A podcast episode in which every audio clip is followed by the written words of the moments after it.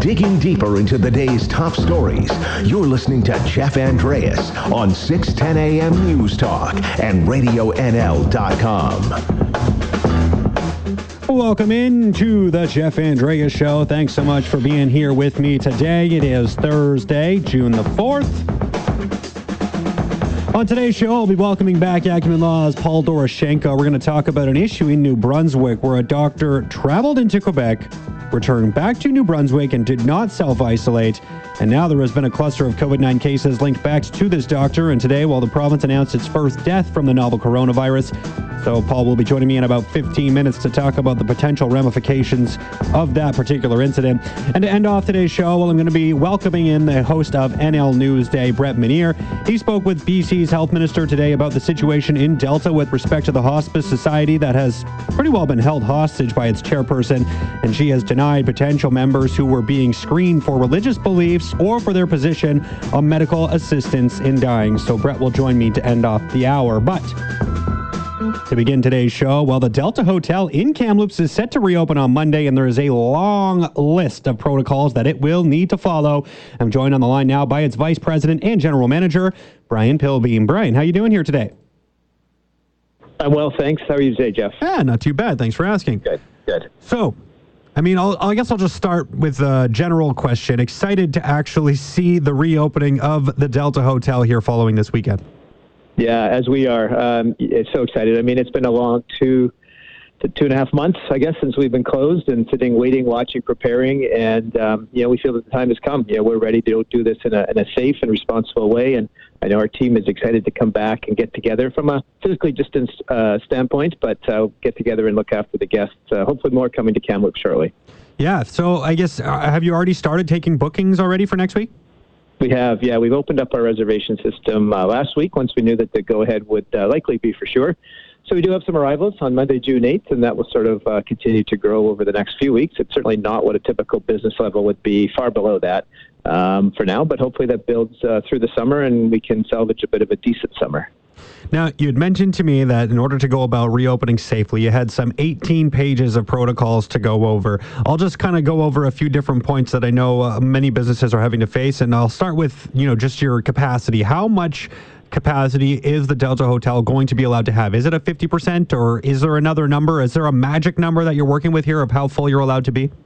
Yeah, I think you know, 50% is a pretty good guideline, although, you know, in our main meeting room, uh, ballroom, Rivers, uh, typically we could do a function size up to 200, and, and, of course 50 will be the max capacity. So outside of that, our restaurants, you know, we've taken, is about 50%, you know, we've taken about 50% of the seats out in the lobby.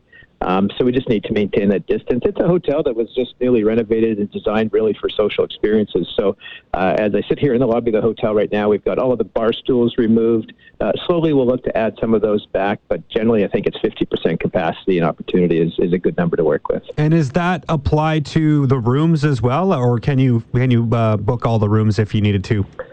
Um, well, we could we could uh, do that because there will be distances with walls uh, between guests, of course. Um, you know, we will continue to space uh, the rooms appropriately, and, and and you know through the uh, guests that we book, we'll certainly want to make sure there is distance as much as we can. But there's no nothing that prevents us from renting each of our guest rooms. Uh, that said, you know there is a much different experience um, and level of service, I guess, that we have to deliver. So not only the cleanliness of how we clean the rooms, um, but things like stayover services. Uh, you know, we won't have housekeeping going in to look after guests during their stay. It's only once they do check out, and then a proper clean and a deep clean and a, and a resting period between the next person that checks in.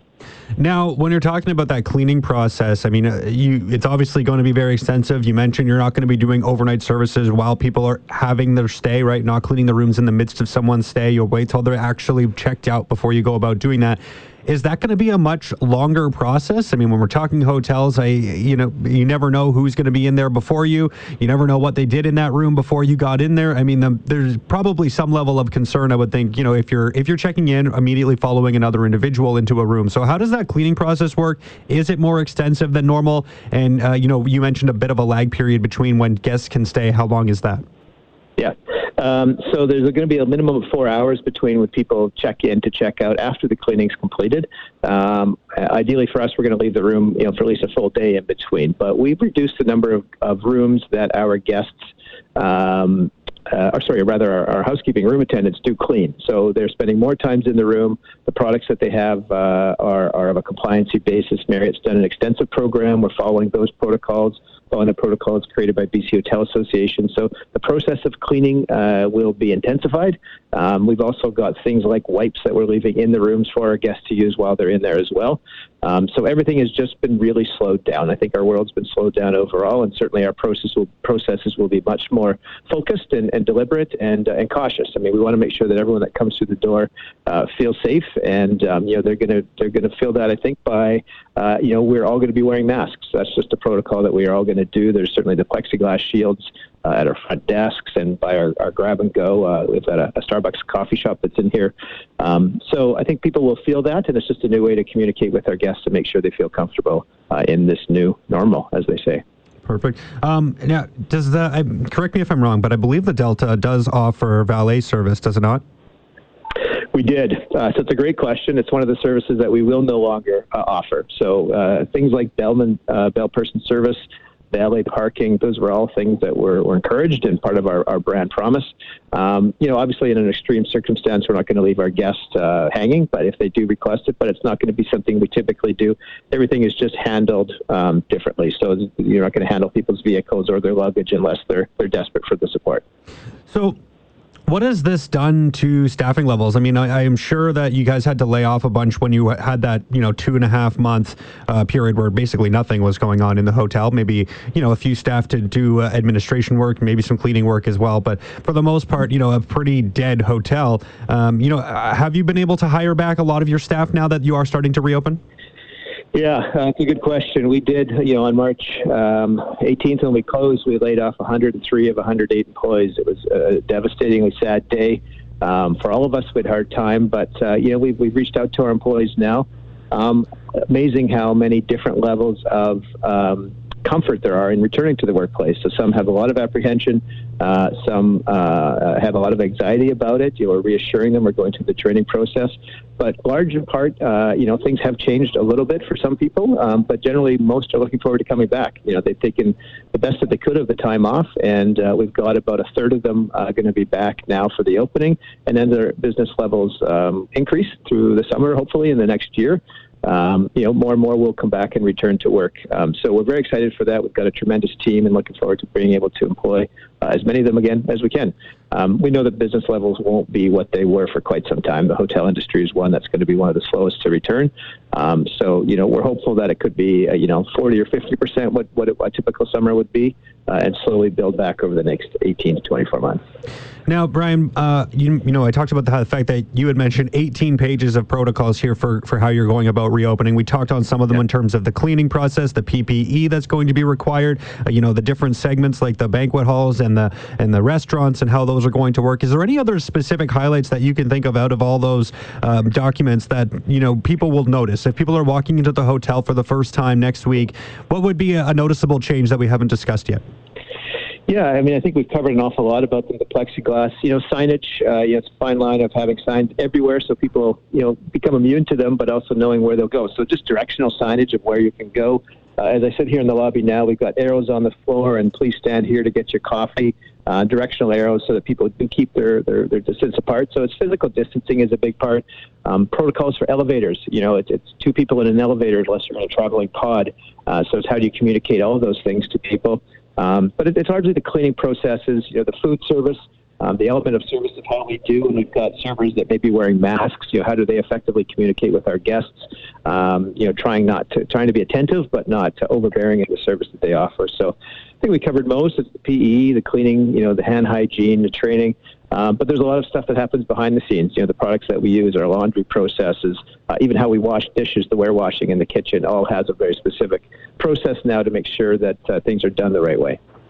Awesome, Brian. Well, that's pretty much all I have for you. I did want to ask one question uh, just in regards to the hotel industry as a whole, because you are, you know, part of the, the chair of the BC Hotel Association. Um, yeah. You know, is is June 8th, is that a date for, you know, other hotels, or is this just specifically for the Delta? Yeah, this is for us. Uh, you know, I've seen some of the colleagues in around Vancouver that we're talking, Vancouver areas that are looking at uh, uh, June 1st. We had a number of hotels that were used that as a, a benchmark in, in, terms of their opening dates. Lots are still closed. You know, we, we saw about half the hotels around the province that closed over the COVID time, uh, and there are some. You know, you think of some of the real five, a couple five star hotels in Vancouver that just do not see a business case for them to open at this point in time. So there are some that will remain closed for an indefinite period. Um, but lots seemingly are seeing the opportunity in June as the world starts to open up a little bit to do this safely, uh, and they will do that over the next number of weeks. Awesome stuff, Brian. Well, really appreciate you taking the time and uh, looking forward to seeing some business uh, around downtown. Maybe we'll see a few more faces finally because it's been pretty uh, quiet over the last three months. Absolutely. No, it's uh, desperately needed, and we'll just know that we'll do it in a safe way, and uh, it's a good time. So thank you. That was Brian Pilbeam, Vice President and General Manager of the Kamloops Delta Hotel. Of course, like I mentioned, set to reopen here on Monday. So after this weekend, I'm going to see some hotel business starting to ramp up in Kamloops. Well, it's time for a quick break here, but coming up next, I'm going to be joined by Acumen Law's Paul Doroshenko talking about some issues in New Brunswick when it comes to a doctor who decided to go into Quebec to pick up his daughter Of course, something that makes a whole lot of sense, but he did not self isolate when he came back into New Brunswick. And now there's a whole cluster of cases that can be connected back. We'll be chatting about that after this, so stick around. And the Jeff Andrea Show, we'll be right back. The voice of your community. Radio NL 610 AM News Talk and RadioNL.com. Here's Jeff Andreas. Welcome back to the Jeff Andreas Show. Thanks for being with me here on Thursday, June the 4th. Health officials in New Brunswick have confirmed the province's first death related to COVID 19 today. And the timing of this is a bit interesting because a long term care home in northern New Brunswick is experiencing an outbreak of the novel coronavirus, which is connected to a recent cluster of cases in the Campbellton region. The Campbellton COVID 19 cluster started when a child in the region was diagnosed on May 21st. Five days later, an individual in their 90s tested positive in the same zone.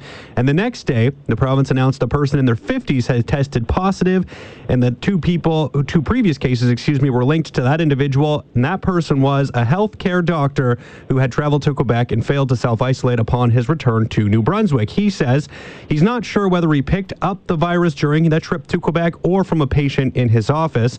He has now been suspended by the province's two, one of the province's two regional health authorities, and the province has asked the RCMP to investigate to determine whether charges are warranted. Now, I'm joined on the line to talk a little bit more about this case by Acumen Law's Paul Doroshenko. Paul, thanks for coming back on the program today.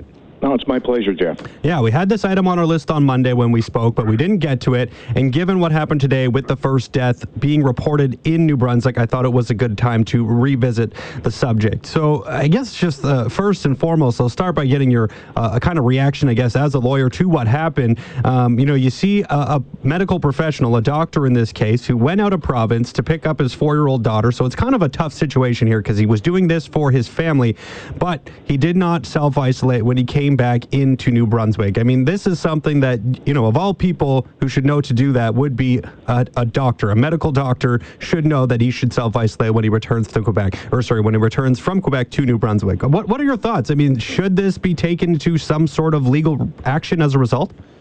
Oh, I, I, mean, I think there's certainly going to be some sort of legal action as a result. I'm, the, the issue is what will it be?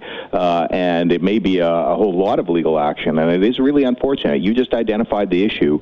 Um, you know, we, we all know about the risk, uh, and there is a provincial order in place, right? So there's no excuse for not knowing about the risk. You might have some sympathy for the fact that he was going to get his daughter, but the obligation after that was to self isolate for two weeks right? Mm-hmm. Uh, and we all have that obligation, and you know about it that much more when you're a doctor, right? You, th- there's no excuse. So foreseeability really is there. From the perspective of the legal obligation, of course, the uh, the government is asking the RCMP to investigate for the purpose of some sort of charge, whether or not it's a you know violation of provincial legislation or something else.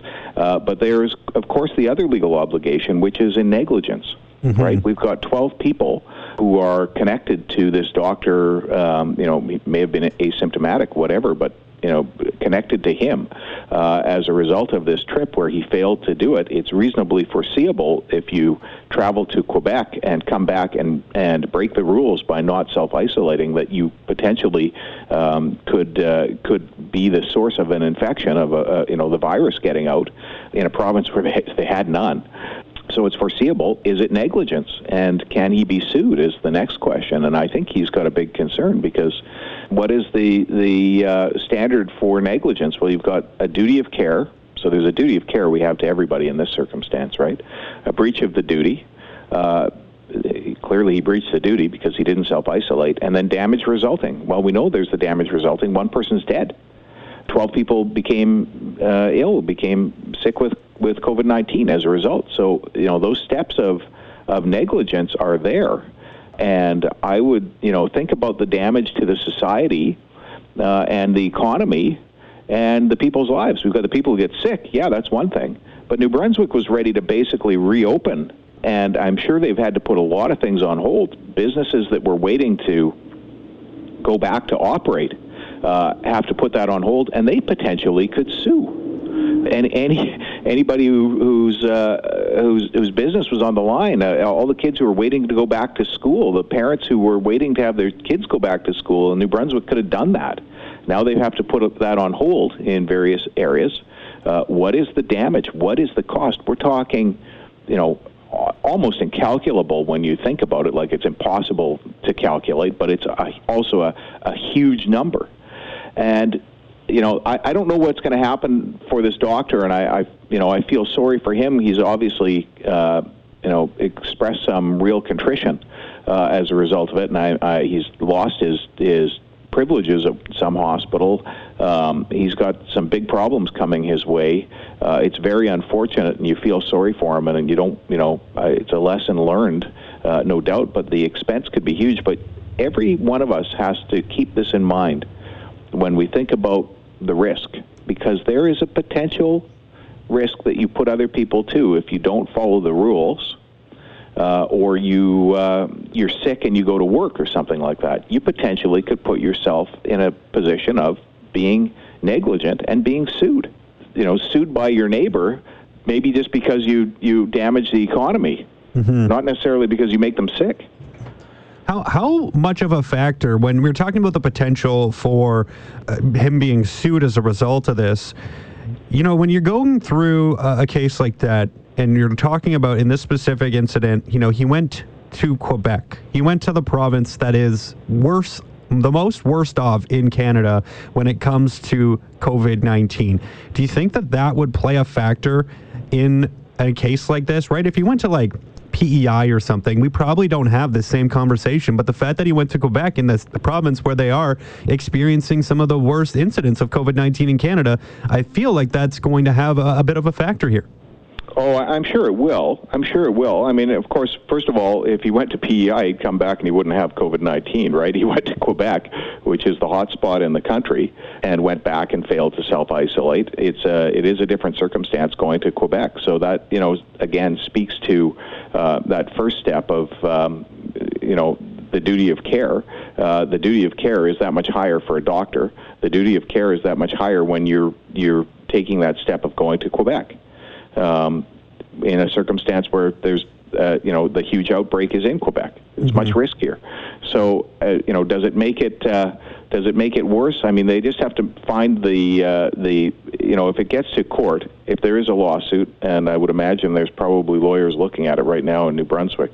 Um, if there is a lawsuit, then yeah, they're going to be looking at that and to establish negligence. But I, I don't think they've got to go that far to establish negligence particularly when you've got a government order to self isolate, right? Yeah. Um, and the fact that he's a doctor, I mean, he's he is really sort of in many respects in the worst case uh, situation because the duty of care is extended to so many different people, all his patients, right? The duty of care is is is wide.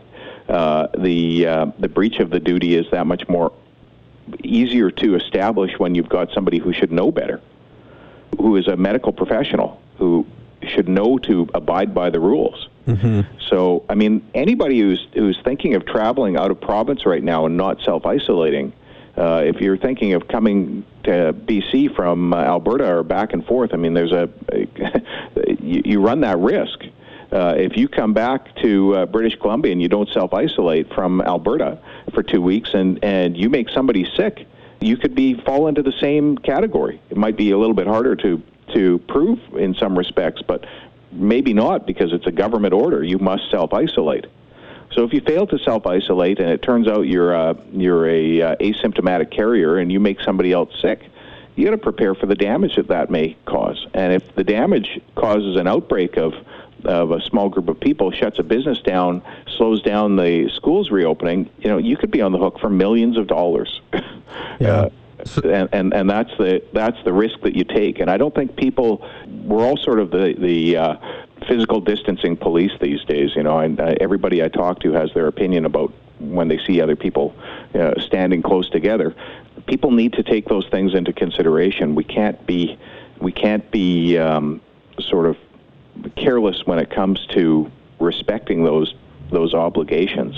Uh, the clear obligation for self isolating upon returning to the province is a directive by the government, so it makes it fairly easy. But you really do run the risk uh, if you're careless, particularly with that, uh, of facing a facing a lawsuit and or and- many. Yeah, yeah. I mean, obviously, we're talking about a, a group of people here that have been impacted by this decision not to self isolate and to continue to, to practice, you know, medicine uh, at a time when he was clearly uh, carrying COVID nineteen. Now he says he doesn't know whether he got it from Quebec or potentially from one of his patients. I assume that really wouldn't matter at this point uh, if you can't actually physically prove where he got it. The fact that he did continue to practice when coming back from out of province is, is the issue here. And I assume that this would be something. You know, it's highlighted by the fact that this is a medical professional who should know better. But this, I would think, would apply to anybody, right? We look at the the situation in the chicken plants here in, in BC, and one person probably went to work sick and ended up getting another, you know, 20 plus people sick as a result and shutting down the plant. I mean, these are the kinds of things that, you know, happen if someone goes to work sick. And I'm assuming that we can take this lesson here from this doctor and see what happens when it comes to the legal ramifications here. But those could be applied to someone. You don't have to be a medical professional to be facing these kinds of allegations. No, I mean if you're working on a pipeline project in Alberta and you come back to Kamloops uh, and you don't self-isolate immediately upon your return, you run into the same situation. You run into the same potential uh, because we have a we have an order from the government that you must self-isolate for two weeks. You fail to do that. I mean, it's it's common knowledge now uh, that it takes. Uh, Basically, 12 days uh, on the outside for incubation of the virus. Uh, we go 14 days for the sake of safety. Uh, because you may not develop symptoms right away and you can still have it. You may not develop symptoms at all. Um, but if you fail to abide by that that um, you know order to isolate, self-isolate for two weeks after returning to the province, yes, you run into the situation where if somebody gets sick, anybody gets sick, and you don't even know that you gave it to them. Uh, you could be in a situation where you could be found to be negligent and be on the hook for any damages that result. And again, the damages are, you know, uh, reasonably foreseeable damages. Well, what are reasonably foreseeable damages of you spreading a virus during a pandemic? They're huge. I mean, it's it's the, the it's not just the person who gets sick; it's the next person who gets sick from that person. You know, eh, so it's a, it's it's it's wide and expansive. You you can do so much damage and it is foreseeable that you're going to do that much damage because of the you know people that you that that other person's going to have contact with. Mm-hmm. You can't foresee everybody who they're going to have contact with, but you can foresee the the risk, and that's all you need to foresee for the sake of establishing establishing negligence in this circumstance. Yeah, and I, I think another lesson to take from this, although it's not necessarily anything to do with with legal issues. I know yourself as a lawyer, that's sort of what we're focused on here. But I mean, this doctor, who we haven't named for specific reasons, but uh, his name is out there, and he has been experiencing, you know, a lot of repercussions from the public, a lot of, you know, unfortunate racial issues that are now coming up as a result. I mean, he doesn't have to go as far as the legal system to see that, you know, this is something that a lot of people took a lot of issue with. And you know, he doesn't deserve some of the comments that are being thrown his way, but the public is clearly going to speak out if you're, you know, at all can, uh, you know, even possibly connected to some kind of cluster like this. Yeah, I mean the the racial aspect of it that he spoke about in um, some recent radio interviews is really disturbing. Ethnicity has nothing to do with it. Uh, he made a he made a mistake. Uh, his mistake has repercussions, and you know it doesn't matter what his ethnicity was. Anybody could have done that. Mhm. It's really unfortunate Absolutely. that the uh, it's really unfortunate that it it took that turn in the community. The separate issue that you know leaves that out is that people are understandably angry Um, you know, you expect a medical professional to not do that. Uh, you can you can see how he would persuade himself that it was a safe thing to do, but we have a you know clear clear instruction from the government not to do it. Uh, he drove to one location. He picked up his daughter. He, you know, drove right back. Um, the uh, Quebec, they, you know, they share a border, and there's not a whole lot going on unless you're going into uh, one of the cities. The, uh, you know, the areas along the border that's mm-hmm. just forest. Um, I, I drove there once, and uh, there was not not a whole lot to see. I can tell you, no people.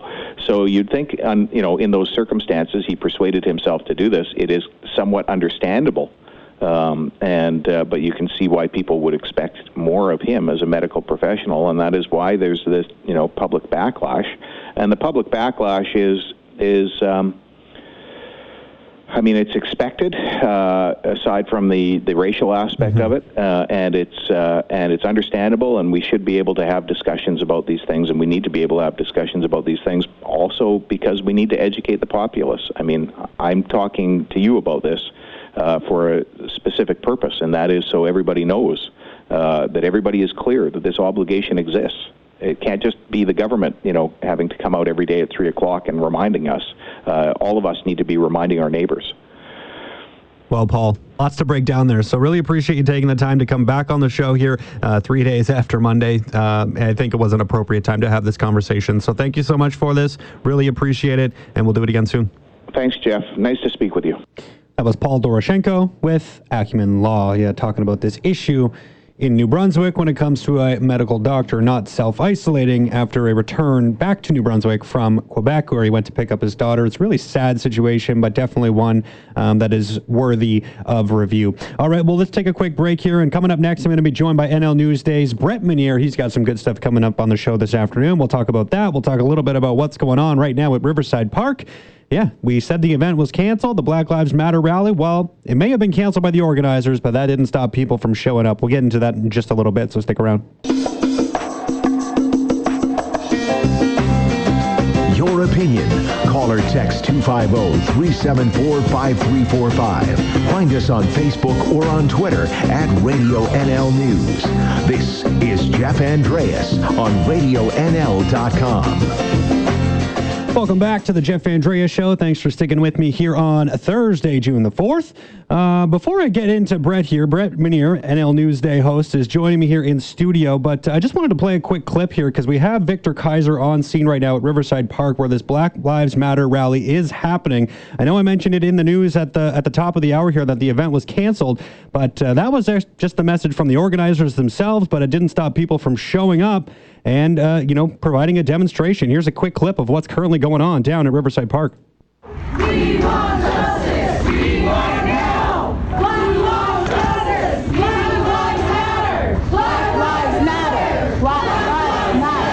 So that's just a quick snapshot of some chanting that's currently happening there. I'd say there's well over 100 people down there right now. For the most part, physical distancing seems to be being applied. So that's good news. And, uh, you know, I think it's important that these kinds of rallies are taking place. Brett, you were actually set to uh, go down there this afternoon, and then the event got canceled. So you didn't end up going. Are you having some regrets now? Uh, no, because Victor's sending good stuff back. But uh, yeah, no, I did want to. I did want to be there, and then uh, yeah, the organizers pulling out with just uh, one hour left to go.